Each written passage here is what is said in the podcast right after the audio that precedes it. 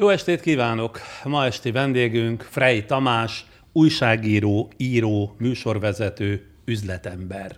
Nagyon elegánsan ülsz itt, Tamás, hogy tőled ezt megszoktuk. Díszsebkendő az elmaradhatatlan?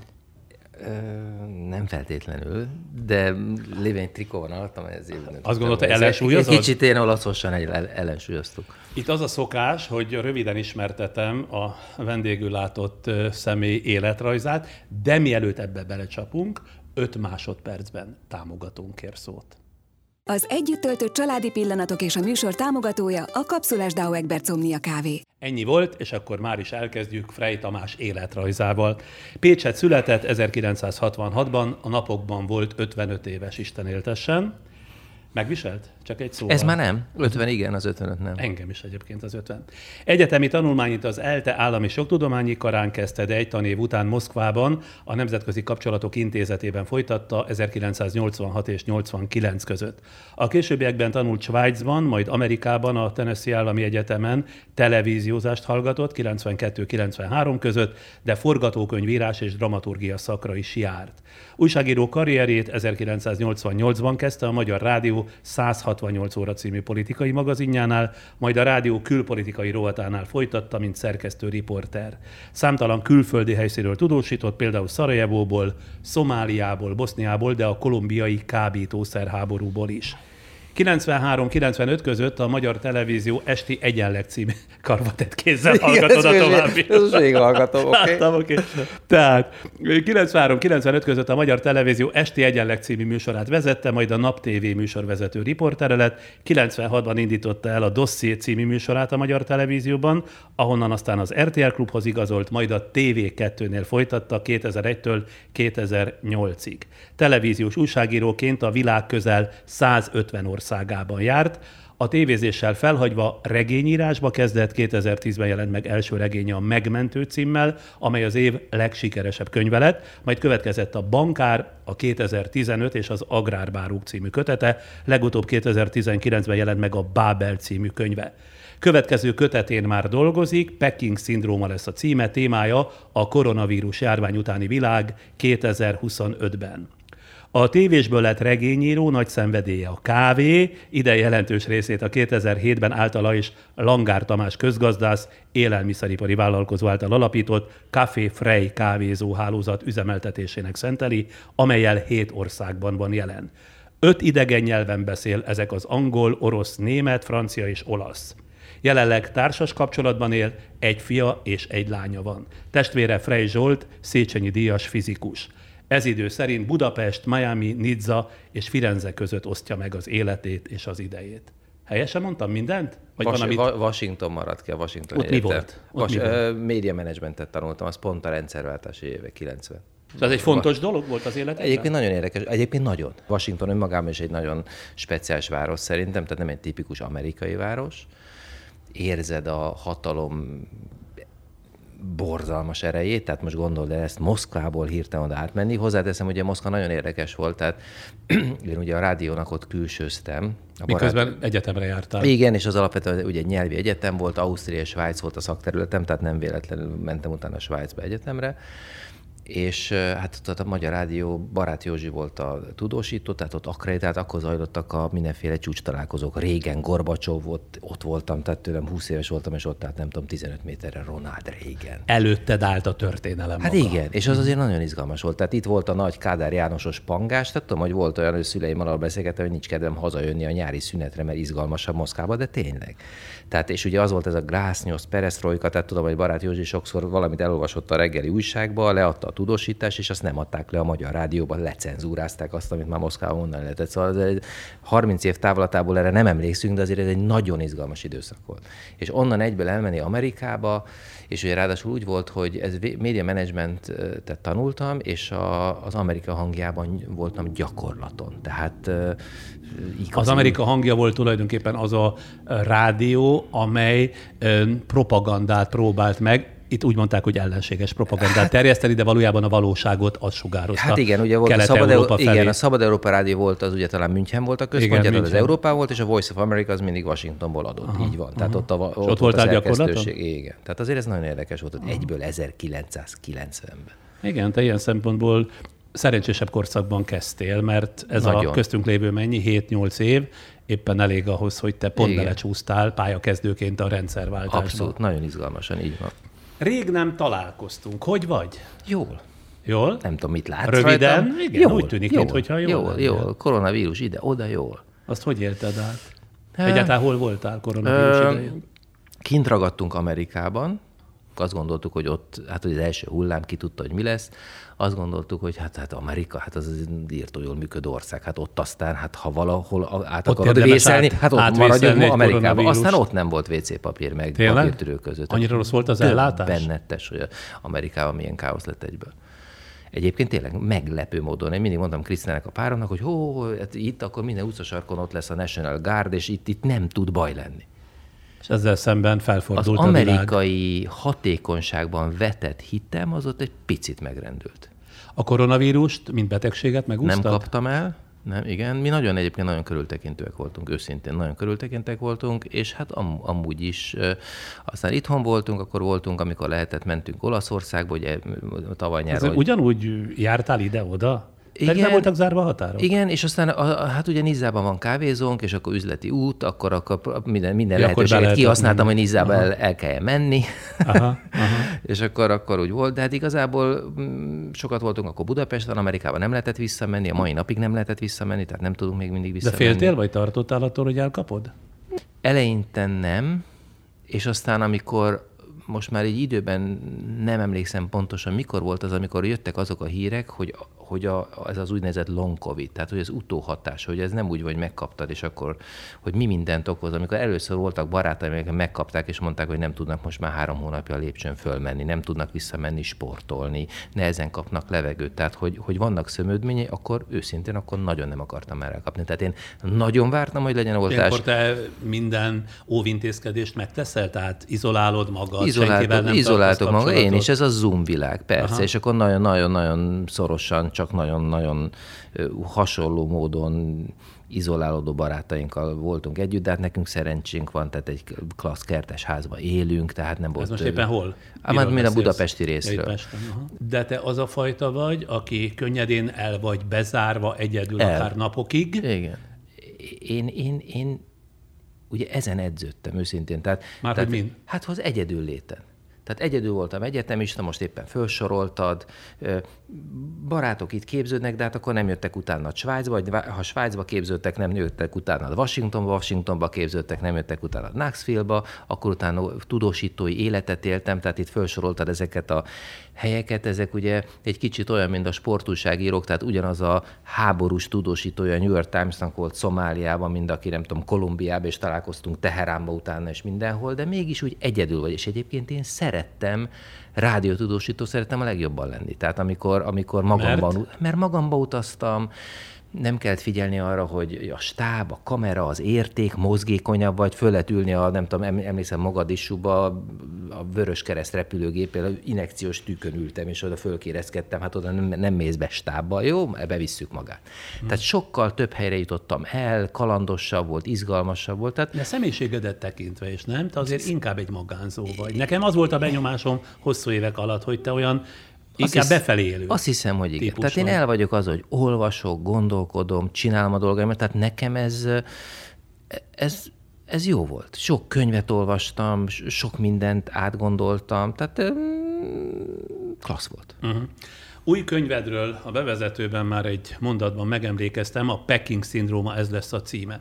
Mit gondolsz a járványról? Hajlasz az összeesküvés elméletekre, tehát magad is esetleg úgy gondolod, mint oly sokan, hogy Kína ezt eh, szánt szándékkal eresztette rá a világra különböző gazdasági politikai megfontolásból, vagy elfogadod a többség álláspontját, mondjuk úgy a józan többség álláspontját, az, hogy véletlenül szabadult ki a vírus, és ennek lett eh, beláthatatlan a következő. Én a kettő között vagyok, regény, teória. Igen. Tehát én azt gondolom, hogy véletlenül szabadult ki a laboratóriumban, én abban biztos vagyok. Jártam Kínába sokat, tehát a laboratóriumból, és amikor kiszabadult, tehát ennek nagyon sok jele van, ugye ennek a regény miatt nagyon sokat olvasok erről, meg, meg én magam is ugye investigálom, tehát az írtó, tehát amikor kiszabadult, akkor viszont szerintem Kína eldöntött, hogy rángedi a világra. Ha már őket eltalált, akkor mindenki kapja el. Tehát ugye nagyon, so, tehát napok, hetek vannak, amikor már a kínai belső járatok nem járnak Wuhanból, de még a nemzetközi járatok járnak. Menjenek csak Olaszországba. Tehát én Erre szerintem... bizonyítékod is van, vagy így ez, raktad össze hát a konkrétan így ezt látod. Tehát nincs bizonyítom, de, tehát ha itt ugye senkinek nincs semmire bizonyíték, az én teóriám, Kínát látva, a helyzetet látva, hogy véletlenül ment ki a laboratóriumból, az ugye már szerintem durva, hogy egyáltalán kísérleteznek vele, mert nem lehetett volna, de ugye hát állandóan ilyen típusú kísérleteket az a laboratórium erről szól. Miért? Milyen típusú kísérleteket végeznek? Hát ezzel a, a ezekkel a koronavírussal intenzíven kísérleteznek, és 75-ben volt már egy határa, egy nemzetközi egyezmény arról, hogy ezt, a, tehát, tehát technikailag nem fogom tudni ezt precízen neked leírni így fejből, de ugye van ennek egy módja, hogy boostolják, tehát meglökik ezeket a vírusokat, és Fejlesztik? fejleszgetik gyakorlatilag, uh-huh. és, és el teljesen mesterséges irányba elviszik. Tehát Miért én, egyébként? Miért hát vegyi fegyvertől kezdve bármi lehet belőle. Uh-huh. Ők ugye persze azt mondják, akik ilyeneket csinálnak, és ez nem csak Kína, hogy ezt azért csináljuk, hogy akkor utána arra csinálunk vakcinát, az a következő lépés a laborba, hogyha egyszer majd magát mutálja, vagy bármi történik ilyen vírusokkal, ugye ez nem először van ilyen SARS vírus gyakorlatilag, akkor már legyen rá vakcinánk. Tehát mindenki gyárt egy ideológiát, hogy miért csinálja, rossz indulatú azt mondja, hogy hát biológiai fegyvergyárt, a jó indulatú, de hogy is én készítem fel az emberiséget arra, hogy egyszer bajt csinál a természet, akkor megvédjük magunkat. Hát akkor itt van. Te és ilyenkor a Peking Szindróma című könyvethez hogy gyűjtöd az anyagot? Pusztán a sajtó révén, vagy pedig odautazol, embereket kérdezel meg, tehát mint egy talpalós Hát riporter. ugye Kínába most nem tudok visszamenni, de majd szeretnék visszamenni Tajvanra, vagy elmenni Tajvanra és Szingapurba, tehát ez, ezek a helyszínei a regénynek. Nagyon sokat olvasok, nagyon sok mindenkivel beszélek, Szerintem ugye nem, nem feltétlenül, tehát újságot is olvas az ember cikkeket, azért nagyon-nagyon-nagyon sok mindent. Hát az internet az fantasztikus, tehát azért mindent elérsz. Tehát hogyha most mondok neked egy példát ebbe az ügyben, tehát ugye volt egy kínai ö, származású ö, kutató, ö, akit megöltek Amerikában nagyon gyanús körülmények között, és arra ö, számítottak, hogy ő pont ezt a teóriát közé fogja tenni bizonyítékokkal Már együtt. azt, amit te magad is ezt, vallasz, Ezt a verziót, igen. Valószínűleg igen, igen, hogy neki erre van, igen, hogy neki vannak erre bizonyítékai. Ö, megölték, egy kínai barátja ölte meg, akivel együtt dolgozott, aki utána a ház előtt az autóban öngyilkos lett. Uh-huh. Lement, megölte, fölbelőtte magát. Igen, igen. Hát most akkor ezt ismerjük, hogy ezek hogy történt, akkor hogy kényszerítették ki az Tehát mind a két való... ember halott. Mind a két ember halott. És akkor ezeket írtó precízen el lehet olvasni. Tehát, hogy az amerikaiak akkor ezeket a CIA mindent föltesz, hogy mi, mik voltak azok a dokumentumok, amiket nála volt az embernél, stb. stb. Szóval azért, tehát azért sokkal több mindent el lehet olvasni, meg meg lehet tudni, mint amire egyébként egy ilyen vagány, izgalmas regény írásához szükséged van.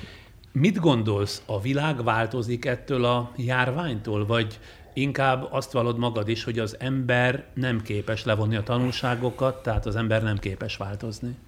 írtosok ember elképesztően felelőtlenül élt. Szerintem sokan közül, sok ember, aki felelőtlenül élt, most felelősebben fog talán élni. Milyen bár értelemben mondod azt, hogy sok ember Megmossa a kezét. Ö, nem tudom, ö, tisztában tartja magát, az életét. A, az olasz vécék az autópálya mellett remélem tartósan tiszták lesznek. Nem tudok ebben nagyon olyan nagyon, mondani. olyan nagyon, én azt gondolom, hogy az ember soha nem képes levonni a következtetést. Ahogy a történelemből nem tanul, ugyanúgy nem tanul egy világkatasztrófából sem, nem? Figyelj, ugye, mi, ugye so, emlékszem arra, hogy, hogy Harari és sok mindenki nagyon sok jegyzetet írt ott a legelején. Emlékszem, a Krisztával, a párommal olvastunk egy, egy ilyen gyűjteményt, és akkor na most ebben mi, mi lesz az igazság? Húsz okos ember, hogy mik lesznek majd a maradandó változások a Covid-nek a következtében. És, és semmi nem áll. Tehát egyébként semmi, semmi. Tehát valójában kicsit, semmi nem kicsit lett? nagyobb, de úgy nem, tehát nem, nem kezdenek az emberek hirtelen nem vásárolni ruhát. Magyarországon nem, tehát vannak ilyen típusú ismerőseim, mert itt nem, nem adták a, az ingyen pénzt az embereknek. De mondjuk Amerikában jelenleg az a probléma, az emberek nem mennek vissza dolgozni, mert 700 dollár a heti munkanélküli segély, így ebbe a Covid kicsit még megemelték, tehát 2800 dollár, nem tudom, 900 forintot, 8-900 forintot kap mindenki. Vannak amerikai ismerőseim. Csak azért, hogy túlélje csak, hogy a járvány következményeit. Kb. igen.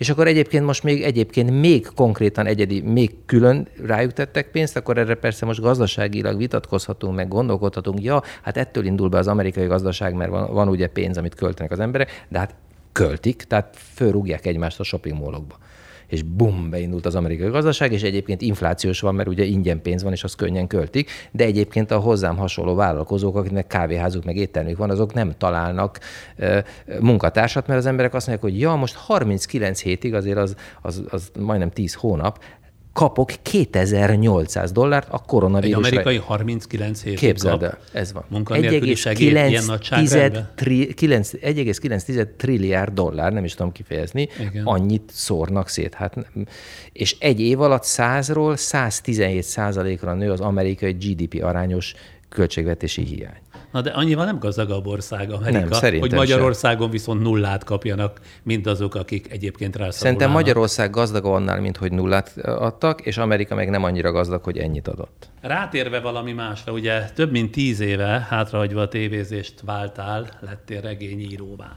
Miközben a 90-es években, ahogy utána olvastam, úgy fogalmaztál, hogy lubickoltál, ezt a szót használtad, politikai újságíróként, uh-huh. mert viták voltak, meg gondolatszabadság. Meddig tartott a lubickolás, és mikor, meg miért döntöttél úgy, hogy nem lubickolsz tovább? Mi nekünk volt fantasztikus tíz évünk nem csak mi nekünk kettőnknek, a mi korosztályunknak ebbe az országba. Tehát akik hát most minden újságírónak, aki is, megélte mondjuk de, a rendszerváltás volt, környékét. De igen, nem? de szellemileg én azt gondolom, hogy a 90-es évek, tehát hogy a 2000 2000-es évek legelejéig volt itt egy tíz évnyi fantasztikus szellemi szabadság. Itt láttam pont a John Lukácsnak a, nem azt a könyvét, amit én nagyon szeretek, a, ez, ott az asztalon van az 1900, Budapest 1900. Igen. Hát az, mintha mai Magyarországról írná. A mai Igen. Magyarországról írná. Abban a tíz évben nem azt gondoltuk, hogy ilyen lesz az az ország szerintem. Hittünk, nem a sajtószabadságban, nem így, nem, tehát hittünk a felzárkózásban, a, a, a, a szellemi izgalomban, a, a, a, majdnem mindent szabadban, a lehetőségekben. Szóval az egy, az egy, az egy én Magyarország történelmi, én szeretem a történelmet, száz évente adódik tíz ilyen év, én körülbelül ezt látom. Mi megéltünk a legambiciózusabb, leg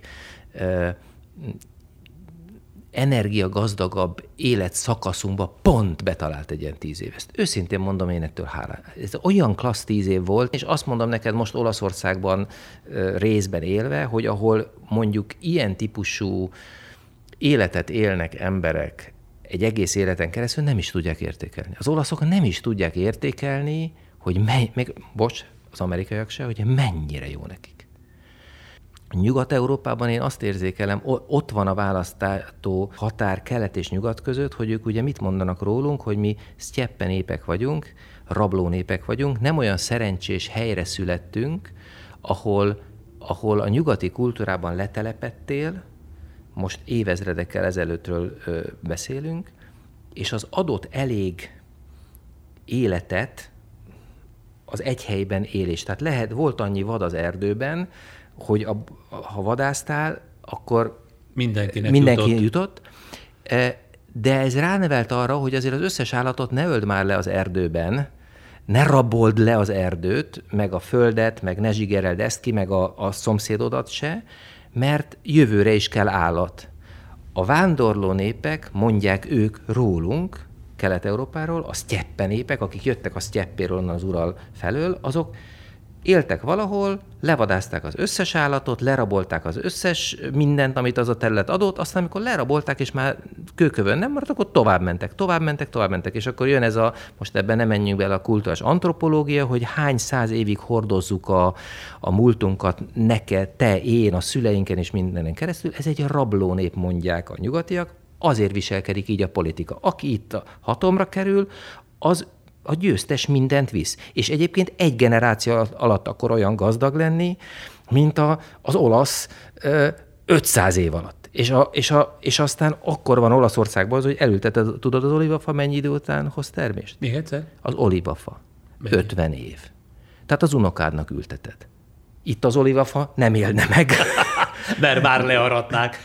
Hát el se, ültet, el se ültetné senki, hogy én most kivágom, még tudnék belőle egyébként, már a 90 éves olívafából már, már, már igazából nem csinálsz jó olívát, de még talán tudnék valamit, hogy kis spanyolal ezzel összöntő, még el lehetne 5 euróért adni. Á, de hogy kivágom, elültetem, megkére, én már innen többet nem veszek ki belőle, a fiamnak megmondom, hogy te vagy a pehes generáció, mert te csak nevelni fogod az én unokámnak, tehát te egy filéred nem lesz sose belőle, és majd az unokánknak. Na ez a nem rabló mentalitás, és ez átsugárzik mindenen, ahogy a kávéházba áll Banco állsz a pultnál. A te lubickolásodnál tartottunk, hogy tudni, meddig lubickoltál. Azt mondod, hogy tehát a 90-es hát, években, ugye, és amikor ö, eleged lett. Miért döntöttél úgy, hogy abba hagyod ezt a lubickolást? Ez összefüggésbe letett, és ezen már én nem rugóznék. Egyszer ezt már megbeszéltük pár éve. Nem, tudod, hogy a, akkor nem hagytam még abba. Én 2000... A vérgyilkos esetre de, de, gondolom, nem, nem, én a politika... meg annak a lelepleződésére. Nem, nem, nem. A, tehát a politikai... De nem akkor döntöttél valamennyire úgy, hogy neked ebből nem, Sándor, nem, nem, nem, nem, nem, nem, De hogy is, hát nem? Ezt, ezt már megint megbeszéltük, és nem emlékszel. Tehát én a politikai újságírást abba hagytam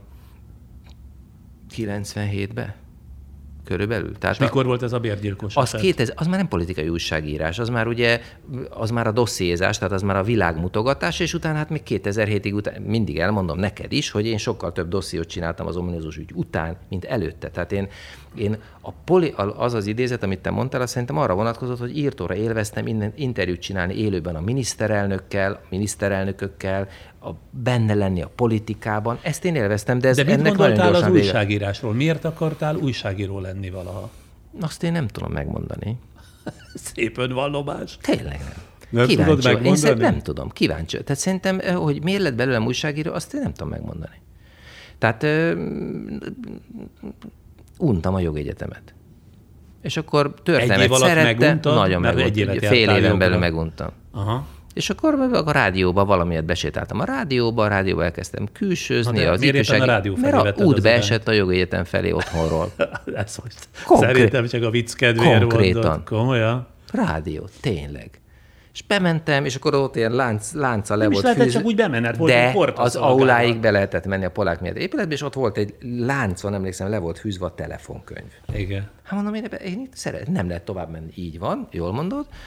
És akkor föl, és lapozga, ifjúsági osztály. És akkor ifjúság, de jó, hát én fiatal vagyok, biztos az ifjúsági osztályt kéne föl. Ördög Csilót volt a főszerkesztő, fölhívtam, én vagyok a Frey Tamás, ki maga semmi, mit tudom, hát szívesen csinálnék itt riportot. Kb. így nem lehet így valamit csinálni. Tehát nem tudom, hogy ez hogy adódott. És aztán utána Csilla rettenetesen sokat értette, hogy mit kéne velem kezdeni, hova, hogy kéne beterelni, és aztán ő terelt ki Moszkvába, Barát Józsi, külsőzés, stb. És aztán már ott állt, és úgy ismételni magam, Ronald Reagan, és onnantól kezdve ez, ez magával sodor szerintem, hogy milyen fantasztikus a színfalak mögött látni világot.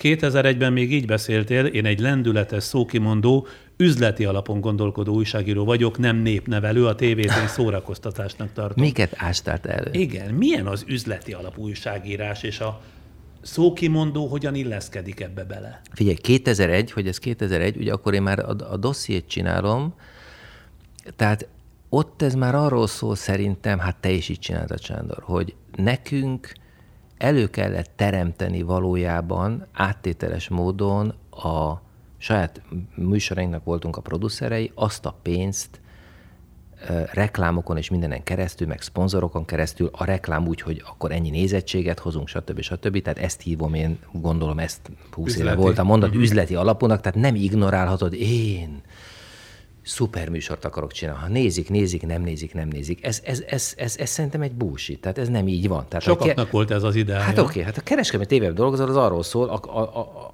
a tévét azért csinálta valaki, mert pénzt akar vele keresni. Ezt a műfajt, amit én csináltam, úgy hívják, hogy infotémen, tehát információval szórakoztatsz. Mikor a dossziét elkezdtem, úgy 97-98, mind Amerikában, hogy mondjuk egy egyórás műsorban, bár mondjuk mindegy, fél órás volt először, de tehát a 100 egységnyi műsoridőből mondjuk 80 egység információ, és 20 egység a, az entertainment. Tehát, tehát ha nem tudom, egy műsor készült a, mert akkor éppen ment a született feleségek sorozat, és akkor persze azt mindenki nagyon szerette Magyarországon, és akkor gondolom, ó, itt most a lehetőség arra, hogy egy kicsit erről a kisvárosi Amerikáról csináljunk egy műsort, hogy hogy is néz ki ez az álságos, egész más arcát mutatja mindenki a mindenki mindenkit megcsal, de egyébként valójában a templomban végzik vasárnap, tehát most kicsit szórakoztatóbbra véve mm-hmm. a mhm. mondatot. Ezt mutassuk meg a vállópereken keresztül, a vállóperi statisztika, stb. És akkor persze, hát azért, hogy ezt megnézik az emberek, akkor csinálok már, ez lesz akkor a 20%-nyi szórakoztatás abban a dosszéban,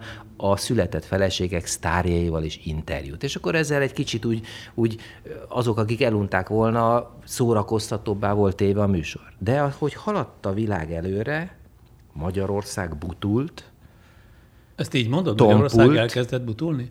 Uh-huh. Ezt mikortól számolod?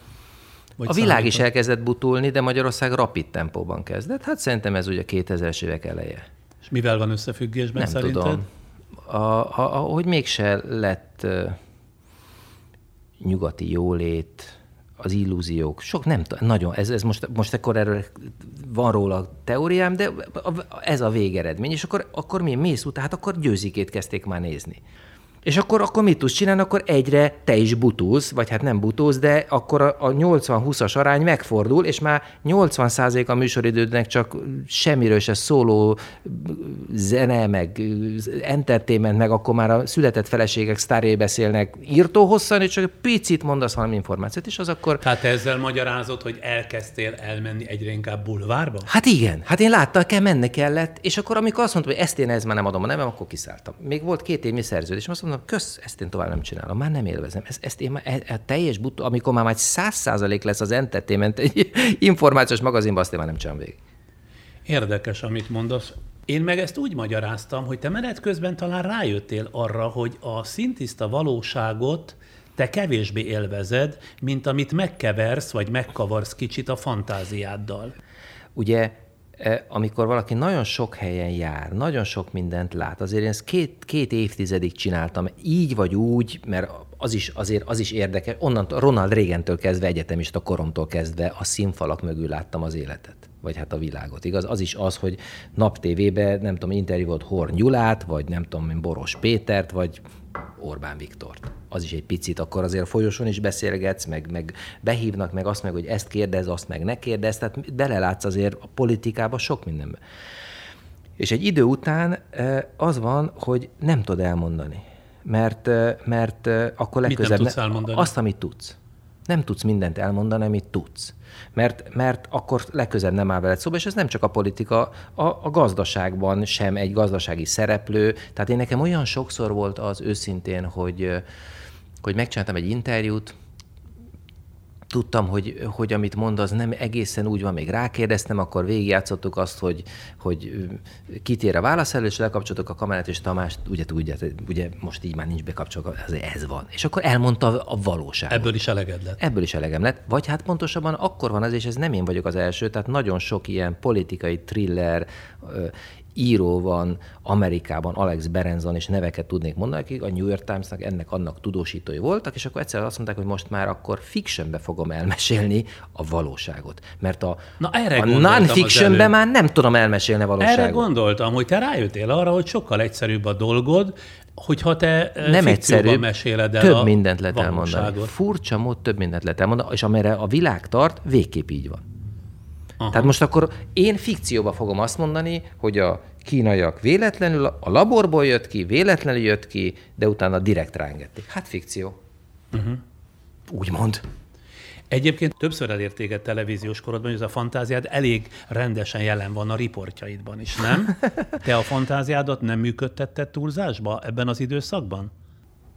Nem fog mindent le söpörni, amit most mondasz. Tehát én legfeljebb azt fogadom el, és már, már mindegy, hogy bizonyos elemek, az izgalmas mesélés érdekében létező elemek nagyobb hangsúlyt kaptak, és nem, nem az izgalmat szolgáló. Egyébként lehet, hogy teljesen objektív nézve fontos elemek úgy, úgy ellettek nyomva. Uh-huh. Érted? Tehát, tehát az arányokat változtattam. Az arányokon meg. változtattam, érted? És egyébként mindjárt mondok egy példát, konkrétan ezt tanultam. Tehát, tehát nem az, hogy jaj, ne hiányzik valami sztori, hogy, és akkor én ott kitalálok valamit. Tehát ez még a regénybe is fura, hát én olyan regényeket próbálok írni, most mondtam, hogy fictionnek tűnik, de mégis non-fiction. Tehát nagyon mélyen mehetsz az én regényeimbe, és rákereshetsz ott adatokra, és mind azt fogod, hogy tényleg ez is így van, ez is itt van, ezt is megtalálom, azt is megtalálom. Tehát, de mondom neked a példát, ugye, tehát nekem Amerikában azt tanították például, és akkor ez, ez most akkor én ezt magamévá tettem, ez jó, nem jó. Ugye azt tanították, investigative journalist, tehát az oknyomozó újságírás. Én, én abszolút azt tanultam, tagja voltam az amerikai oknyomozó újságírók szövetségének, stb. És akkor például azt tanítják, hogy a, az emberek, ha tévét néznek, akkor a dokumentumoknak jobban hisznek, aztán hitelesnek érzik, hogy látja a papírt, hogy ott van, mint a, mint ha valaki csak szóba mondja egy riporton, hogy ez és ez történt. És akkor azt tanítják neked, hogy mondjuk van egy két perces tudósításod, és egyébként az információd, amik jönnek, mondjuk 100 egységnyi információd van, és abból akkor 90 egység onnan van, hogy valaki mondta, mond, belemondta a kamerába, van neki info, úgy van az info, és csak 10%-od van két papírod összesen, két dokumentumot szereztél. Mégis vágd úgy össze a két perces tudósítás, ebből a két percből legalább egy percig a dokumentumot látjuk. Lapozod innen, lapozod onnan, rázumolsz innen, kiemeled azt a betűt, és mert úgy hihetőbb lesz, hitelesebb lesz, mert a dokumentumnak jobban hisznek az emberek, és azt tanítják, hogy egy picit torzíts a, a létező arányaidon. Most akkor ez most fikció, ez nem fikció, ez, ez, ez egy, én mindig azt gondolom erről, hogy ez profizmus de hát akkor most mondhatod, hogy ha neked 100 infótból 9 a beszélő ember volt, akkor, akkor 90 a műsorodban beszélő embereket kell tartani. Tehát hol van a határa a, nem tudom, nevezd objektivitásnak, stb., és hol van az, hogy egyébként azt szeretnéd, hogy végig is nézzék a műsorodat, meg elhiggyék, amit mondasz, meg leessen a tantusz, meg, meg, meg emlékezzenek rá, hiszen az emberek, te tudod legjobban, olyan felletesen néznek, figyel, nem figyelnek. Tehát nekem műsoraim voltak, lement 60 percnyi műsor Libériába, és utána írták, hogy jaj, milyen érdekes volt Frejúra, Líbia, ez, ez milyen érdekes ez a műsor. És mondom, nem hiszem el, hogy ez ne. És akkor már valaki írt be, hogy nem figyelted, hogy Frejúr nem Líbiába volt, hanem Libanonba volt. És végigmondták az összes elbetűs országot, csak azt nem, ahol a filmet forgattam akkor azért meg, másik oldalra meg arra nevel, hogy legközelebb van egy dokumentum, aki így mutatott, tán, tán, tán, tán, értsék már meg. Tehát ez nem fikció, Sándor, ez, ez, ez, ez, ez ennek a műfajnak, az infotément műfajnak a, a mindenféle technikái, és annak egyébként ezerféle irány, az egyik ezt tanítja neked, a másik azt tanítja, ebben hisz, abban hisz, én jártam egy irányt. Én szerintem amerikai stílusban az arányokat módosítottam, hogy izgalmas, hogy jól legyen csomagolva. Én szerintem jól csomagoltam. Hogyan vonod meg a televíziós tevékenységed mérlegét? Te számottevő televíziós lettél? Ezzel mit értünk? Hát, hogy nyomot hagyó hát televíziós. Azt gondol, hát azt azért nem gondolnám. Az egyik legismertebb tévés voltam egy bizonyos korszakába a magyar televíziózásnak. És nem egy évig, hanem mondjuk tizenegy néhány. És az azért szerintem, és tekintve, hogy én nekem nem volt protekcióm, én egy vidéki srác vagyok, tehát, hogy ezt úgy szerencsém volt meg, hogy meg tudtam csinálni, én, én erre büszke vagyok. Te is ma semmiféle ezzel kapcsolatos hiányérzeted nincsen? Tehát nincsen. nem hiányzik a tévézés? Hát most, hát ugye szoktam neked mondani, hogy tévém sincs, de tényleg. Tehát nem, hát mi, mi hiány? Ez, ez, ebből bármi hiányozzon? Nézed egyáltalán? Tudod, nem. hogy mi van a magyar tévés nem. piacon? Nincs tévém, nem nézem. Akkor viszont nem tudod, hogy miből maradsz ki? Hát ugye alkalmasint, ugye azért most már pont ezen, amint te vagy YouTube így, tehát rá lehet nézni dolgokat, tehát azért úgy látom, de én nem nézek sehol máshol tévéz. Ugye ez ilyen kicsit, ezek föl szoktak háborodni az emberek, hogy, hogy szerintem a tömegtévézés az most már nem, annak vége. Annak vége, és, és, és a, tehát a tévébe szerintem az élő sportesemények körülbelül azok, amik, int, amik közösségi élményeket nyújtanak. Ezt talán Kolozsi Péter mondta itt nálad, és ebben teljesen igaza van szerintem. De a tévé elé egy adott pillanatban leülni azért ülsz le, mert most azt a foci meccset akarod látni, és annak a, a kiszámíthatatlan élményét akarod nézni. Ez, ez minden más. Amerikában nézek tévét, de ott is csak azért, mert szeretem az amerikai focit, és akkor nagyon szeretem egyébként a vasárnap délelőtti politikai sókat. Még mindig ráveszem magam, mert azért azt még szeretem, de... Hát az de a vénád még működik. Igen, igen, de egyre csalódottabb vagyok abba is már, már tulajdonképpen. Uh-huh. Már nagyon zavar, hogy mennyire részrehajlóak. Amikor végigolvastam a szakmai életrajzodat, én meglepve láttam, hogy tulajdonképpen számottevő kitüntetésed nincs. Tehát sem prima primissima nem vagy, vagy legalábbis mondjuk a primák között nem kaptál önálló jogon Pulitzer díjat, de Táncsics Mihály díjat sincs. Ez neked fáj, vagy mivel magyarázod ezt te magadnak? Őszintén nem voltam én része ennek a szakmának Magyarországon, kilógtam ebből nem szerettem. Ezt annyira. így értékeled, hogy nem voltál a része? Hát az előbb mondtad, hogy tíz éven át azért tetemesen a, voltál jelen. A nézők irányába. Aha. Tehát, De soha nem, soha nem fájlaltad ezt őszintén? Nem, őszintén. Most már elmúlt, tehát bevallhatnád akár. Nem tűnt föl neked, hogy azért nem értékelték úgy a munkásságodat, mint amilyen vastagon jelen voltál a nézők életében? Figyelj, valahogy én mindig nagyon happy volt, tehát mindig totál sikerélménynek éreztem, hát hiszen írtosokan néztek. Tehát körülbelül nálam ez itt véget ér. Tehát, hogy díjak vannak, vagy, és mondom, azért kaptam ezt-azt. Tehát, hogy mondjam, én nekem a tévézésben is azért az bajom volt, tehát a, a, azt kell mondjam, hogy a végén, amikor abba hagytam, már nagyon zavart, hogy mindig közém állnak. Tehát ugye a néző, a fogyasztó és közém. Azért vagyok... Ki, ki állt közé Hát mindig egy programigazgató, közé. meg a nem tudom kicsoda, ezek mind okoskodnak, mind ővelük kéne jobban lenni, ezt csinálni, azt csinálni, azt csinálni. És én mindig azt mondtam, tehát a nézettség számít. Az olvasottság számít, és egyébként a kávéház, tehát és utána mind, régóta tudatosan keresem az olyan formától már nem állnak közém. Tehát a, a regényírásban senki, az, ezek egy újabb réteg ennek, hogy miért hagyod abba a tévézést. Hát ott is van azért a regényírásban is egy kiadó, van egy terjesztő, eldöntő, hogy milyen példányban kéri, tehát azért ott hát is olyan példányban kéri, amennyi példányban aztán majd megveszik. Tehát a kávét is körülbelül annyit főzünk, amennyit megvesznek. Tehát őszintén, a, a, hát a, a vásárlók. Is, hát, nagyon nézett voltál, akkor azért Akkor még jön Árpa Attila, és azért még beleszól. Árpa Attila, mint akkori programigazgató? Bizony. Aha és lesznek neki preferenciái, meg melyik adásidő, meg szeret, nem szeret, tehát, tehát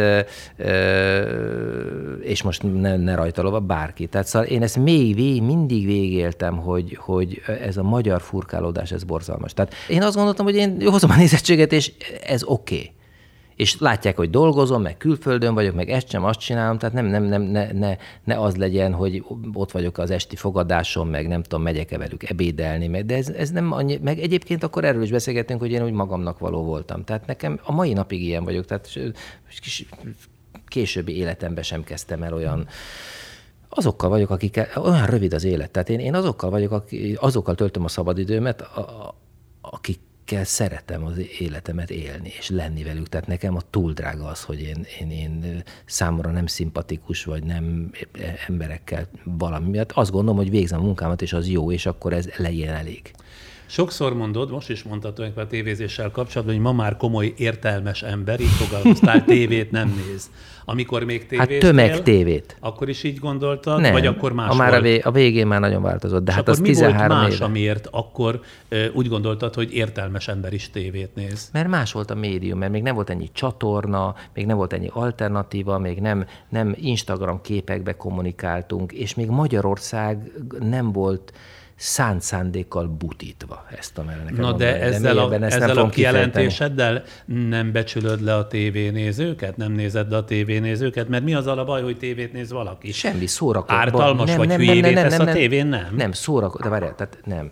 Tehát én nem, szó, én nem a szórakoztató műfaj vagyok, Sándor, tehát én azt nem tudom csinálni. Tehát a, a, televízió az a szórakoztató műfaj. Hát a könyvírás lett. is végül is az, amit te írsz, azt lektűrnek lehet mondani, vagy úgy érzed, hogy azzal leértékeled? Hát azzal azért le. Az megint egy infotément műfaj, tehát én nem irodalmat írok, hanem én egy szórakoztató regény, trillet írok, de megint jó sok minden. Én az, azt remélem tőle, hogy azt elolvasod, akkor valamilyen szférájáról a világnak, meg az életnek többet tudsz, mint mielőtt elkezdted olvasni, és egyébként ezt az információt szórakoztatva, izgalmasan szerezted meg, szinte észre se vetted, és kiokosodtál a menekült ügyben. És Tehát, ezt ha le, legtűrözöm, akkor az a mindegy, mindegy, hogy hogy hívod. Nekem teljesen mindegy, ez, ez, ez ennek a, tehát én, én ezt szeretem csinálni. Na, ez, ezt mondom, ott is azt csinálod Hát azt csinálom, mint amikor elkezdtem a, a 80-20 százalékos jófajta arányú, mert, a, mert az a 400 ezer olvasó, ennyi azért még vágyik arra, hogy ne csak szórakoztatva legyen. Azt, azt mondom, hogy a televízióban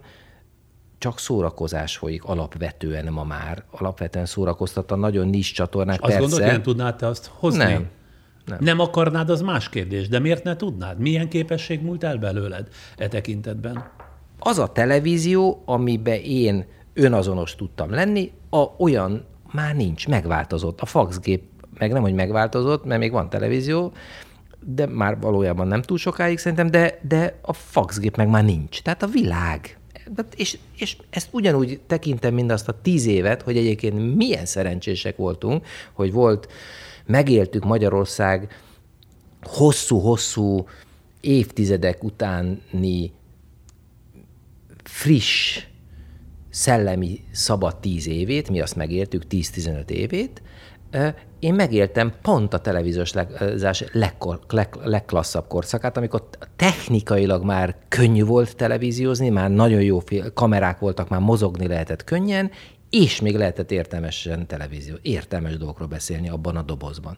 Tök jó. Én ezt abszolút így, így látom, nem vagyok én frusztrált, csalódott, dühös, de hogy is, tök klassz. És Találtál tök klassz egy élet. új műfajt, amiben legalább olyan komfortosan érzed magad, ugye? Persze, tök oké. Okay. És bejártam a világot, és jól szituált életet élhetek ennek következtében, tehát én, mi, mi lenne nekem a bajom? Mit szólsz Magyarországhoz? Tehát, hogy mennyit érsz itt egyáltalán Magyarországon? Iszok ho- sok narancstét akkor. Most látom, most most az a rész a beszélgetésnek, amit ki kéne vágni. Nem, hmm. semmit nem vágunk ki. Figyelj, Magyarország Mennyit érsz itthon egyáltalán? Egy azért évből, nincs vagyunk. Hát, figyelj, hát ugye ez mindig nagyon sokat diktál a, a sok minden része az, üzleti életünk, meg sok minden. Hát azért néhány hónapot összeadva biztos Magyarországon vagyok.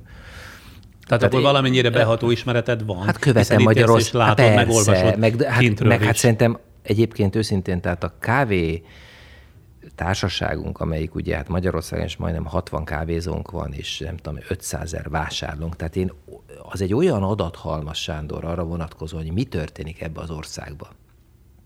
Olyan információ özön, ami jön a memókban, a jelentésekben. Hogy az, függ ez össze? Ezt nem értem. Hát, hogy nagyon érzem ezt az országot, én szerintem látom, mi történik Hogy mennyi országban. kávét isznak az emberek, Hát abból mennyi te pénzük van, mi a vásárlókosár, tehát hogy mennyire van szegénység, vagy nem szegénység, hol van szegénység, hol nincs szegénység, hol kényeztetik magukat az emberek, hol mire vágynak. Ugye írtó sok interjút csinálunk, felmérést, amikor kilépnek a kávéházból, messze menő kérdések, nem csak a kávéra vonatkozóan életérzésre, mert egyébként a kávéházat is én úgy képzelem, hogy ez egy szórakoztatóipari műfaj bizonyos értemben, infotémen, tehát a, a kávéfre is egyébként nem egy vendéglátóegység, hanem, hanem az egy, egy, egy háromdimenziós tér, ahol a te ízlelőbimbód, a szaglásod, a tapintásod, a, szemed, a látvány szórakoztatva van. El vagy varázsolva 30 percig, elutazik a nyelved Dél-Amerikába egy tortával, egy kávéval, az egy, az egy írtó Hogy komplex. tudsz erről beszélni? Tényleg, mindjárt ezt- meg bedőlök neki. Jó, de nem.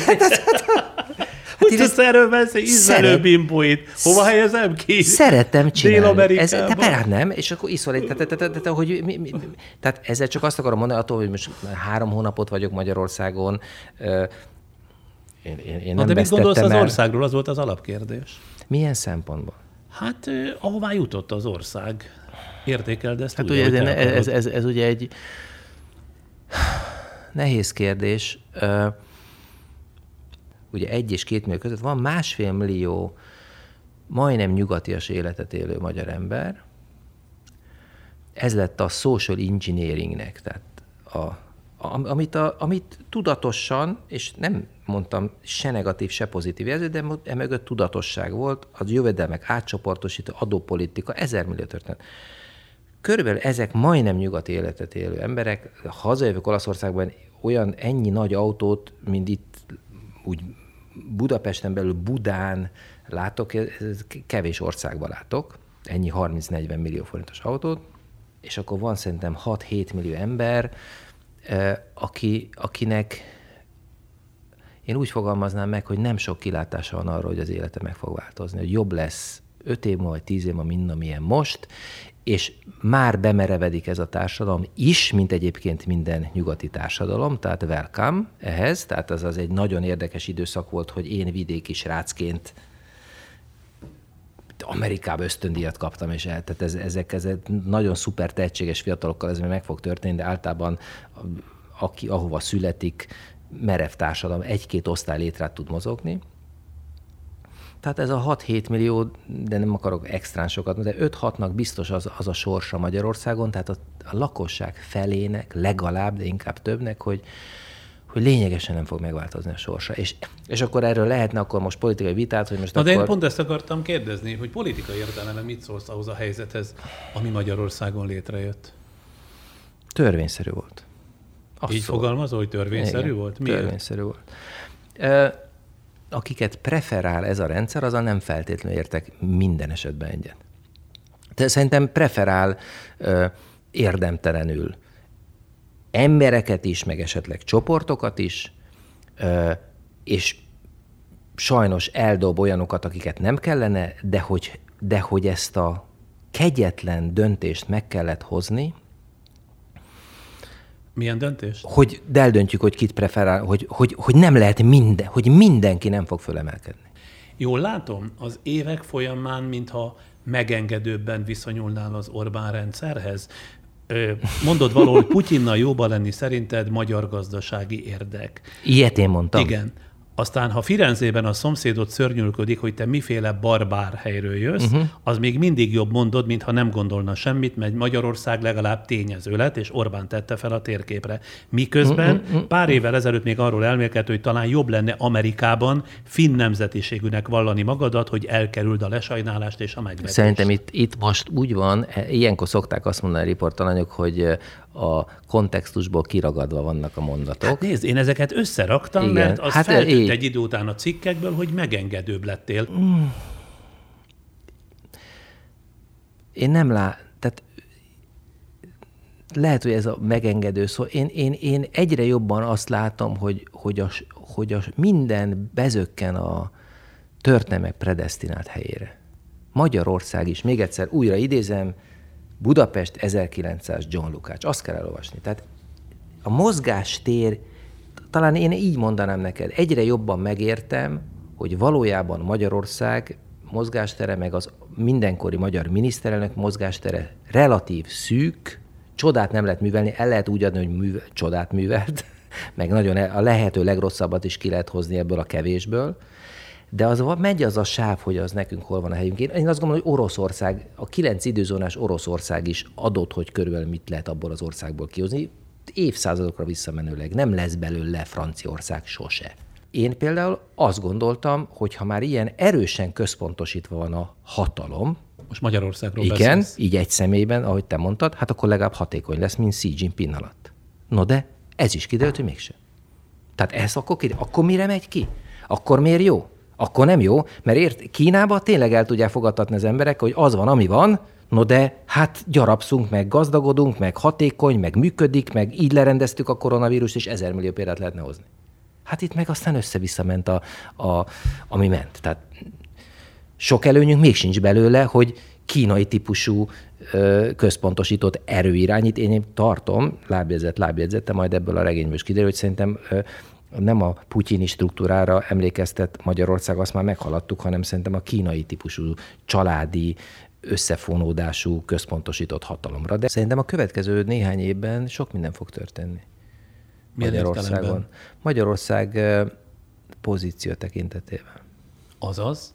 Nekem a regényem arról fog szólni, hogy hogy leszünk a kínaiak strómanja Európában, Nyugat-Európában. És akkor itt lezárjuk, mert, mert aztán a regényt kell majd elolvasni, amikor megírtam. De szerintem ez, ez szerintem most ez, ez, ez nagyon érdekes. Mert hogy Magyarország lesz Kína strómanja? Szerintem gondolod? igen, igen. Nagyon, a magyar, magyar üzleti világ az nagyon össze fog fonódni, nagyon sok jelét látom ennek. A kínaival Nyugat-Európa felé. És ezt te hogy értékeled, baj vagy nem? Ez a következő lehetősége Magyarországnak, mert megszűnik ez a mi vagyunk a nyugatiak összesz, olcsó összeszerelő üzeme. Kell keresni egy újabb ö, pozíciót. És ez ebből is meg lehet élni egy ideig. De akkor te ezt pozitívunként értékeled? Kreatív megoldásnak találom. Uh-huh. Hát az ország sorsa tekintetében. Tíz évig tényleg volt illúziónk, hogy Svájc lesz ebből, meg Ausztria. Tehát lehet, hogy sokkal jobb lenne nyíltan beszélni az emberekkel, és megmondani, hogy abból hozzuk ki a legjobbat, ami van. Szerintem... Kinek kellene nyíltan beszélni, és mit kellene nyíltan Mindenkinek, az nekünk, nekünk is, nekünk is. Na de mondjad, ne legyenek, hát nincs Ausztria, nem lesz. Tehát kamu, amikor azt mondják, hogy mindjárt utolérjük őket, mindig ugye nem Orbán Viktor, de a különböző miniszterelnök helyettesek meg nem tudok, bemondják úgy 20 év. Most sose fogjuk, egy by the way, nő a gap. Tehát ha, ha megnézed az osztrák átlagfizetés 15 évvel ezelőtt, meg akkor euróban számol, akkor én magyart, ma már nagyobb a különbség. Minden az, attól függ, hogy milyen fénytörésben nézem. Sándor, érted? Tehát kinézi Magyarországot honnan, milyen perspektívából, de nagyon sok franciának kegyetlen elege van abból a fajta demokráciából. Sok ilyen vacsorába tudok ülni, ahol, ahol, ahol elegük van abból, hogy nincs egy erős kész. Na, akkor miután a mi támogatunk, nem a Frey Café, okay. hanem az Omnia. Ja. 10 másodperccel most ők kérnek szót, és akkor innen folytatjuk. Okay. Jó? Jövünk mindjárt vissza. Váratlan meglepetés. Igazi Omnia pillanatok alumínium kávé kapszulába zárva. Fedezd fel a Dauberberts Omnia Nespresso gépekhez készült újdonságait. Összesen ennyi volt, és már is folytatjuk. Ugye te tíz éve, vagy egy kicsit régebb óta ezeket a szórakoztató politikai, fikciós regényeket írod. Lehet, hogy az íráshoz számodra egyfajta életvitel, vagy életforma is egyben? Az. Ugye? Az. Nagyon jó. Nagyon jó. Tehát ez megint annak a része, hogy én mennyire szerencsésen alakult az életem. Tehát ugye regényt, vagy hát akkor persze mondhatod, hogy ez kicsit tudatosság is, hogy így alakítod, de hát egy regényt egy laptop, ez a laptop, ezt elviszem magam, és a világ bármely pontján lehetek, és ugye ha valahol élsz, mert ott van egy lakáskulcsod, akkor egyébként a, a, a, a kávé, vagy az élelmiszerbolt, vagy az élet, a mindennapi élet, az nem feltétlenül drágább, nagyon sok országban van már a világban. Én évekig éltem úgy Amerikában, hogy mindig átszámoltam, és úgy, úgy számoltam, hogy sokkal olcsóbban él. Nem sokkal, de hogy valójában olcsóbban kapom meg ugyanazt a színvonalat, mint Magyarországon. Ez most megváltozott, de, de Magyarul, ha neked egy olyan munkád van, mondjuk regényíró vagy, hogy fogod a laptopodat, és azt bárhol tudod csinálni, akkor kinyílik a világ. Tehát nekem, a, amikor a tévézés véget ért, és imádtam a tévézést, a világot járni, akkor ez, ez egy írtó, szerencsés fordulat, hogy ugyanúgy a világban maradhattam, tehát nem Magyarországon örökké, a világban maradhattam azáltal, hogy regényeket írok. De hogy jött az ötlet, vagy honnan jött az ötlet? Tehát az, hogy te erre a műfajra akarsz specializálódni. Ez nagyon tetszett nekem mindig. Igen? Igen. Tehát erre már évek óta készült? Igen, és ki akartam próbálni, és amikor ott Árpa Attilával összerúgtuk a port, akkor azt mondtam, hogy na jó, akkor elég, már mint a TV2, akkor elég volt, akkor most fölbontom a szerzősemet, viszlát, és most bele, meg van annyi tartalékom, hogy én ezt most kipróbálom, hogy megírom az első ilyen regényemet, aztán vagy bejön, vagy nem. Ennyit, ennyi, ennyit, ennyi év munka után én kockáztathatok. Volt arra életstratégiát, ha nem jön be? Ha nem jön be a regényírás? Hát akkor már közben elkezdtük a, a, a Café Frejt, és akkor azt mondtam, hát végül is van két lehetőség, akkor a kettőből az egyik csak bejön. Melyik volt az a regényed, ami a legnagyobb példányszámban Fé, Nagyon érdekes. És mennyi volt? Mindegyik nagyságrendben 150 ezerben, tehát teljesen, teljesen. Elő, abban van különbség a 150 ezer példányok körül mindenki itt tart, hogy, hogy nagy, volt olyan mondjuk a, a az agrárbárok az egyel ezelőtti az nagyon gyorsan elért százezret, és utána lassabban ment fel a 150-re, tudod? De általában azt szokták mondani, hogy a regények fogyási statisztikája az mindig az előző regényedről szól. Tehát ha nagyon szerették az előzőt, hú, itt a következő azt nagyon megveszik, hiszen ők úgy veszik meg, hogy még nem olvasták el. Tehát a gyors egy-két hónapon belüli fogyás az inkább az előző regényednek szól, aztán a későbbi csöpögés az már annak, hogy hát elolvasták, mondják, hogy ez jó, olvasd el. Tehát ez, de valahogy mindig nagyon meglepődöm ezen, hogy úgy, úgy ki vannak egyenlítődve. Tehát, tehát, tehát durván 150 ezer példány per könyv. Per könyv, igen. Uh-huh. Melyikkel keresed a legtöbbet? Vagy tulajdonképpen hát ezek keresel? nagyjából ugyanazok. Igen, uh-huh. igen, ezek igen. számottevő pénzek? Ezekből nagyon klasszul meg lehet élni. Tehát ha csak regényt írnék, akkor is azt az életet, hogy kis motor, nem tudom, a tengerparton, azt én tudnám élni. De itt a hangsúly a tengerparton van, nem a kis motoron, ha jól értem. Mind a kettőn. a pénz egyébként még szerepet játszik az életedben? Nekem van két gyerekem, őket klassz egyetemeken tanított, tom, tam, majdnem múlt idő, mert éppen végeznek, tulajdonképpen egy-két éven belül, másfél. Tehát, tehát azért tehát én azt nem szeretem, amikor mondja, hogy á, pénz nem számít. Tehát én azt gondolom, hogy egy klassz élethez kell energia, képzelőerő, de azért egy bizonyos mennyiségű pénz is kell. Én vagyok annyira szerencsés, hogy tényleg a televízióban is, ugye mi nagyon kevesen voltunk, akik azt fölismertük, hogy saját produkciót kell csinálni. Így van, Sándor? Tehát, hogy mi, amikor mi televízióztunk, akkor nekünk ezt megengedték, hogy oké, okay, akkor mi adjuk el a szponzorokat, stb. Tehát mi vagyunk a produkciós A iroda. nem, csak a igen, de a szponzorokat. igen, és megveszik tőlünk a műsort, és mi gazdálkodunk, tehát ha hatékonyabbá tesszük a produkciós irodánkat, kevesebb emberrel dolgozunk, stb., akkor jobban járunk a végén, nem egy alkalmazottja vagyunk a- az adott televíziós csatornának. És ezt akkor beszélgettük, hogy 10 év. Tehát én, én, én nem élt, kerestem annyi pénzt, mintha Hollandiában lettem volna az egyik legnézettebb televíziós, de többet kerestem, mintha Belorussziában, vagy nem tudom, hogy mondjam, de annyit kerestem, hogy tudtam belőle venni egy kis lakást a Rivierán. Nem nagyot, de kicsit. Tudod? De ma kényelmesen élsz, tehát van annyi pénzed akár a Café Freiből, akár a regényírásból, hogy ugyanazt a színvonalat tudod tartani, sőt talán növesztetted is. Hát azáltal, hogy ugye egyre több lakás van, ne, lakásunk van, tehát amiket keresek, azt én ugye Minden városban, lakást. amit említettem, négy városban négy lakásod van? Igen, tehát én azt gondolom, hogy nagy baj már nem érhet.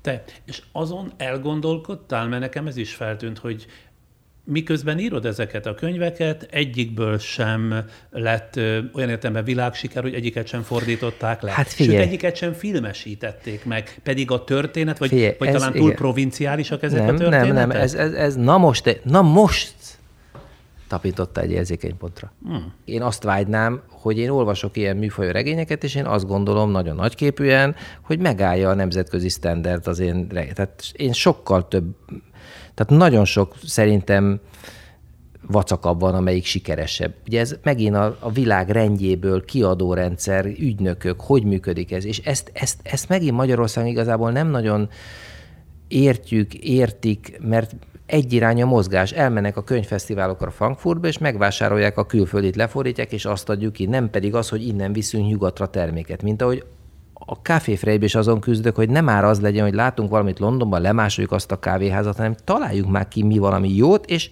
mi nyissunk Londonba. Tehát, hogy ellentétes legyen a, a know-how-nak a mozgása, tudod? Tehát azért azt úgy nagyon szeretném, Tehát ez fájó pont, fájó pont nem kicsit. Mert szerintem, szerintem meg. ki- És ugye, miért nem filmesítették meg? azt, ah, hát Andy Vajna idején Magyarországon. Miért? Hát én nem voltam Andy Vajnában jóban. A legolvasottabb voltam hosszú évekig, tehát úgy, hogy a legolvasottabb regény, vagy nem is tudom, A kiadvány. magyar könyvpiacon. Igen, de úgy, hogy a második az fele annyi, tehát azért kevésre tudnál mondani országot, ahol ezt nem filmesítik meg már. Bocs, nem, nem fáj ez nekem, csak hogy nem jut eszébe senkinek. Ez csak azt mutatja, hogy ez a rendszer ebben a felületben is ki van csavarva, és nem, nem valódi piaci logika működik. Az, hogy nem sikerült külföldre eladni, azt az, az, az, az sajnálom. Ja. Te jól írsz egyébként? Mit gondolsz magadról? Ezt a műfajt szerintem, mert hát most mi, az, ezt a műfajt szerintem profin csinálom. Én azt gondolom. Tehát, tehát egy, egy olvasott regényt sokan tudnak írni. Azt szerintem sok meló, sok munka, sok hozzáértés, hogy, hogy ezt fenntartható minőségben tud csinálni. Nem azért olvassák ezeket a regényeket, szerintem mert a, most nem, ért, nem tudom, hogy mit értettél az, hogy jól írok, hogy a alanyállítmány jól van a mondatba egyeztetve. Nyilván nem ezt értem, hanem hogy fordulatosan, gazdagon, fantáziával dúsan. Hát remélem, hogy azért olvassák el ennyien, nem azért, mert lefizetem őket, hanem Nem, mert hanem hogy ez... azért, mert vissza neved. Attól még írhatsz rosszat, de vissza neved. Ha Frey Tamás írja, akkor kíváncsiak vagyunk. Figyelj, ez olyan, hogy ha Frey Tamás kávézó, akkor, akkor nem. Egyszer bemész, megiszod rossz a kávét, többet nem mész. Egyszer, meg, egyszer elolvasták a regényemet, mert kíváncsiak vagyunk, de ha szerintem az Losszától a Sándor, hát hány ilyet tudnánk mondani, aki ismert ember, megvettünk egy könyvét, aztán na jó. Tehát én, ja, hát lehet, hogy illúzióban ringatom magam, én az, azt gondolom, hogy én ezt a műfajt úgy jól csinálom. A regényírással kapcsolatban azt mondod, tudod, hogy amit írsz, az nem irodalom. De vajon azt tudod-e, mi hiányzik ahhoz, hogy amit írsz, az irodalom legyen, ha egyáltalán ez ambíciód? Szeretnék szebben írni. Az mit jelent? Szebben. Tehát, mm, és remélem, hogy a gyakorlat teszi a mestert. Ugye erről sok, sokszor gondolkodom, tudod, hogy az a, az a baj, hogy nem olvasok eleget magyarul. Tehát, hogy én, én magyarul írok, de valójában most újabban direkt szándékosan olvasok, Zafont magyarul olvasom, vagy nem tudom, Márait magyarul olvasom, hogy, hogy, hogy, hogy a mai agyammal olvassak szép, szép magyar szöveget.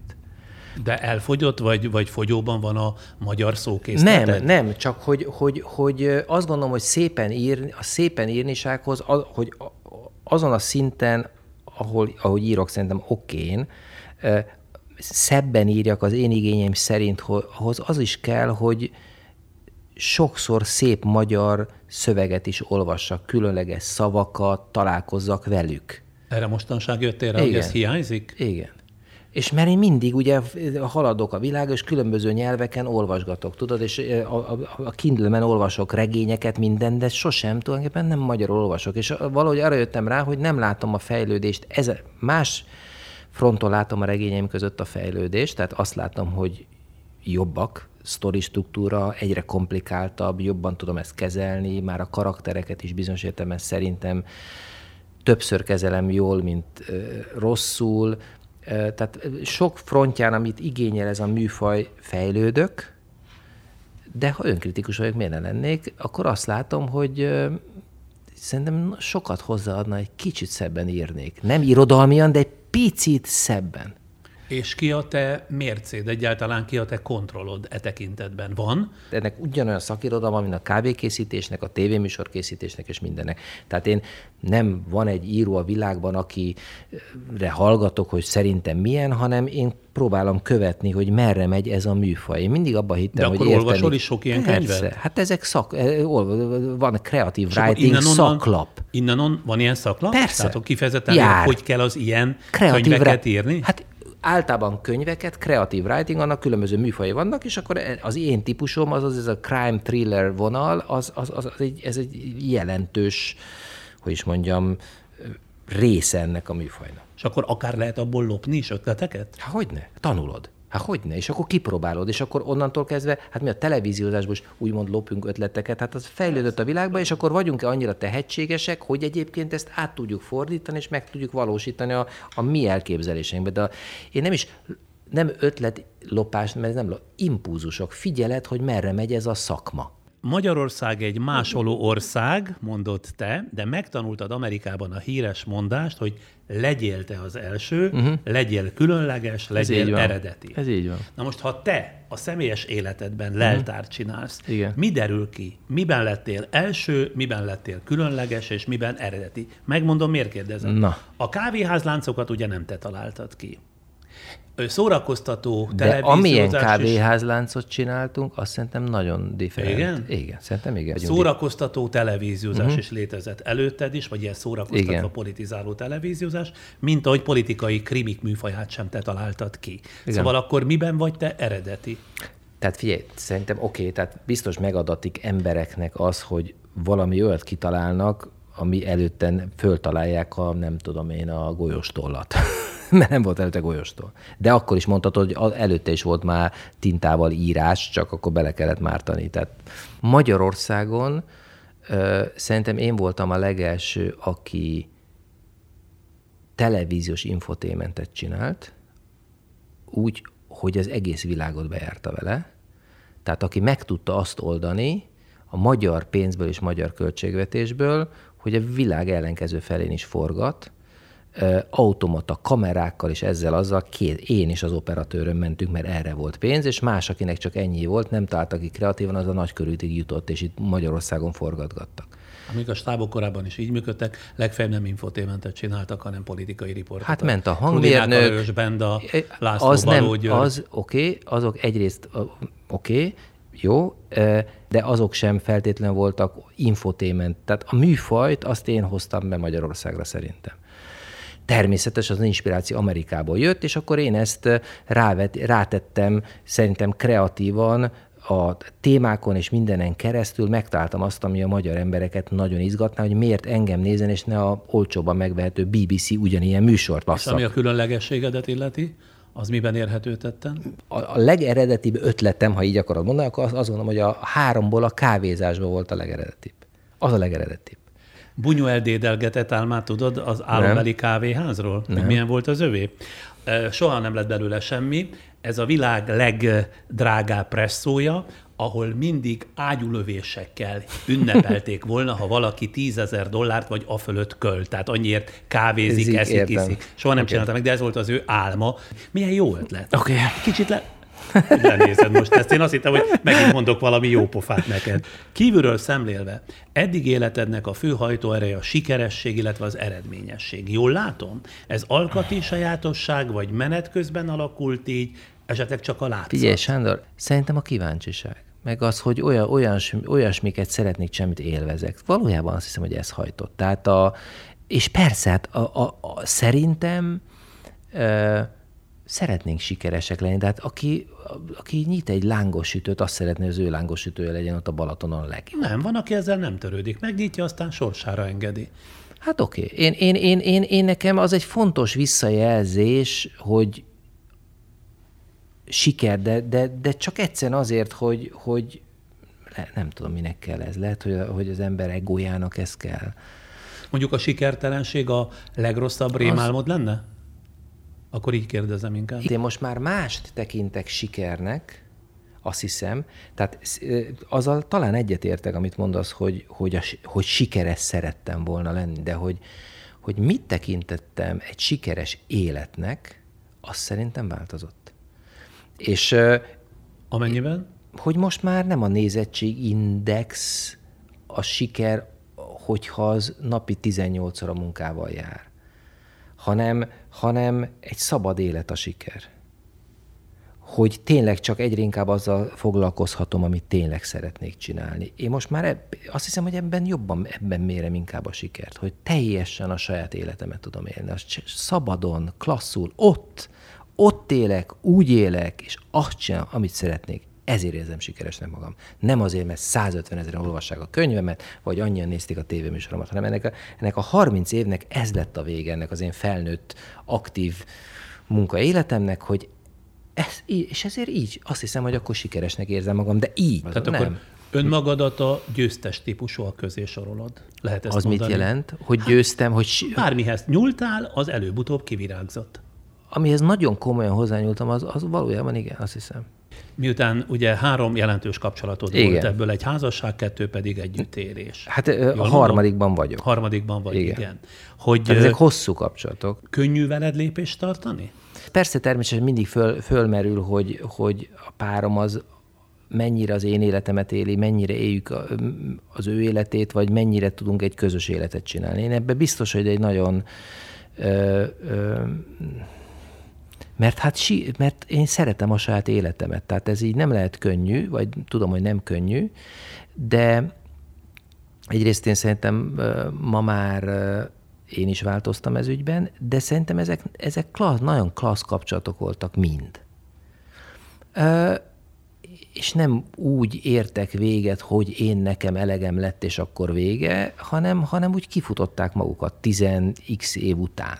Tudod? Tehát az a kettő nagy kapcsolatom az életemben. Tehát, tehát egyiket se akarnám másképp megélni, nagyon klassz gyerekeim vannak, tehát mind, ez, ez is klassz, klassz volt, vagy nem tudom, Sándor, érted? És klassz, ami most van. Kicsit sodródom. Tehát önzőn, önzőn, önzőn, azt hiszem, ö, sodródom. Az mit jelent? Hogy nincs egy ilyen, ilyen a Frey Tamás, és akkor, akkor ez, ez föl lehet venni egy pozíciót. Hogy hát akkor változunk az életbe, Sándor. Biztos én ma más vagyok, mint voltam tíz éves, tíz éve más voltam, mint voltam húsz éves. Ez közhelyesen, hát de nem. Tehát a, tehát a, a, a házasság, vagy a nem tudom én, a, a párkapcsolatok, azok, azok, azok adott életszakaszban mást adnak, má, mást keresünk, mást. Tehát ö, szerintem ez csak erről szól. Abból az aspektusból kérdeztem, hogy kell a sikerhez egy társ, vagy éppen De szerintem azt nagyon jó. Igen? Én, nem, én, én, én, én abszolút ö, párkapcsolatba szeretek élni. Én úgy vagyok boldog, nem szeretek magányos lenni. Tudok, de nem szeretek. És egyre kevésbé tudok. és így aztán még kevésbé szeretek. A te testvéred Frey Zsolt fizikus, az ELTE fizikai intézetének igazgatója, az atomfizikai tanszék vezetője, az extragalaktikus asztrofizika kutatócsoport vezetője, aki ugye három-négy éve megkapta a legmagasabb hazai kitüntetést, a Széchenyi díjat. Eszembe jutott az a kérdés, hogy valaha volt-e köztetek bármiféle rivalizálás, hogy ki viszi többre, kiből lesz híresebb, kiből lesz szakszerű vagy nevesebb? Volt Ő, köztetek? ő volt az okos rác a családban, de tényleg. Ez már gyerekkorban itt tetten érhető Az, volt? az, volt nagyon okos. Tehát ő tényleg, hát, ez, hát most, hát hát most felsoroltad, tehát én, én ehhez képest egy ilyen kókler srác vagyok. Igen. Te lettél nyilván híresebb és gazdagabb, ő pedig ért valamihez. Igen, hát de konkrétan. Nagyon jókat tudunk beszélgetni egyébként vele. Igen? Igen. Ez például nekem egyetlen interjúból sem derült ki. Most együtt ebédeltünk, írtójót beszélgettünk két napja. Elmegyünk pekingi kacsát enni, mert az két személyes, és akkor jó, ő előre Szóval jó megrendeli. Szerintem jó. Tehát a hogy vagy, meg mi van veleden, túl Ennél azért beszélgettek hosszan? persze. Ugye nehéz volt, mert ő, meg, ő is elment Amerikába tanulni, tehát nagyon-nagyon-nagyon-nagyon szét, de, de, de szerintem most én azt érzem, remélem ő is így érzi, most megint úgy közeledünk. Most ugye mind a ketten itt vagyunk Budapesten. Tehát ez jó tesz, tudod. Nem is értettem, hogy te például miért nem foglalkozol az ő megmarketingelésével.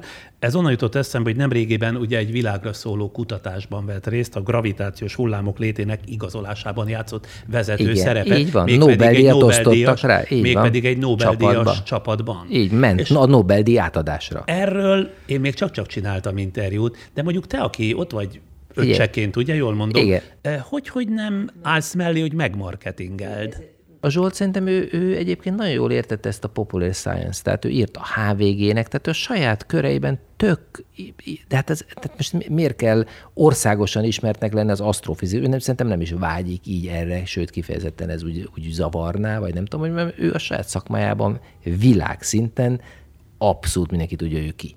Az ő perspektíva, ő nem érti, miért kéne az én öcsémnek itt bármibe belekontárkodni, az egész világon tudják, hogy ki vagyok.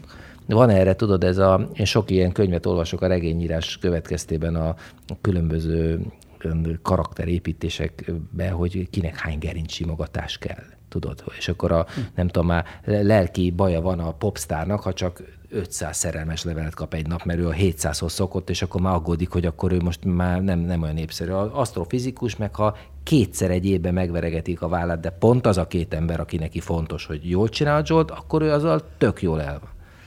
Aha. Hát Értem. így.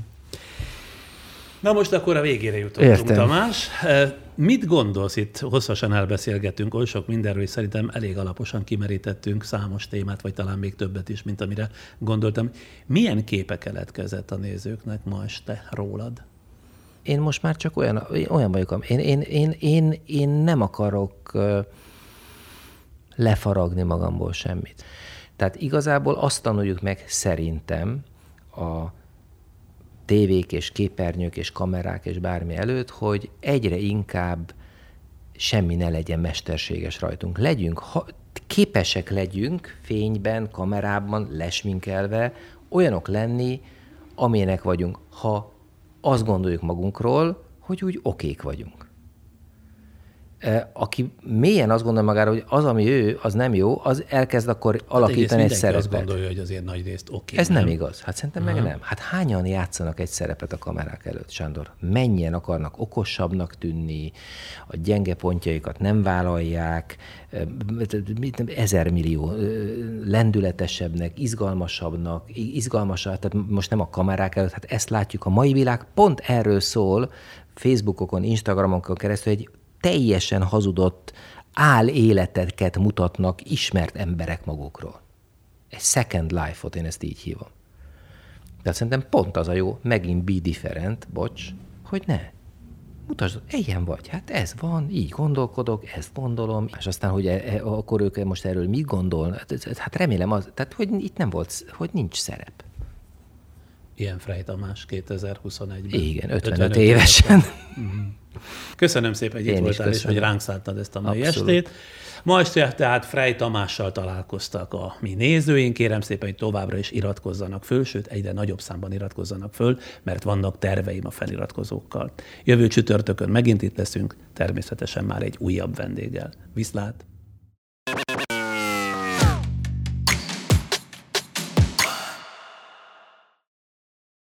Az együtt töltött családi pillanatok és a műsor támogatója a Kapszulás Dao Egberts Omnia Kávé.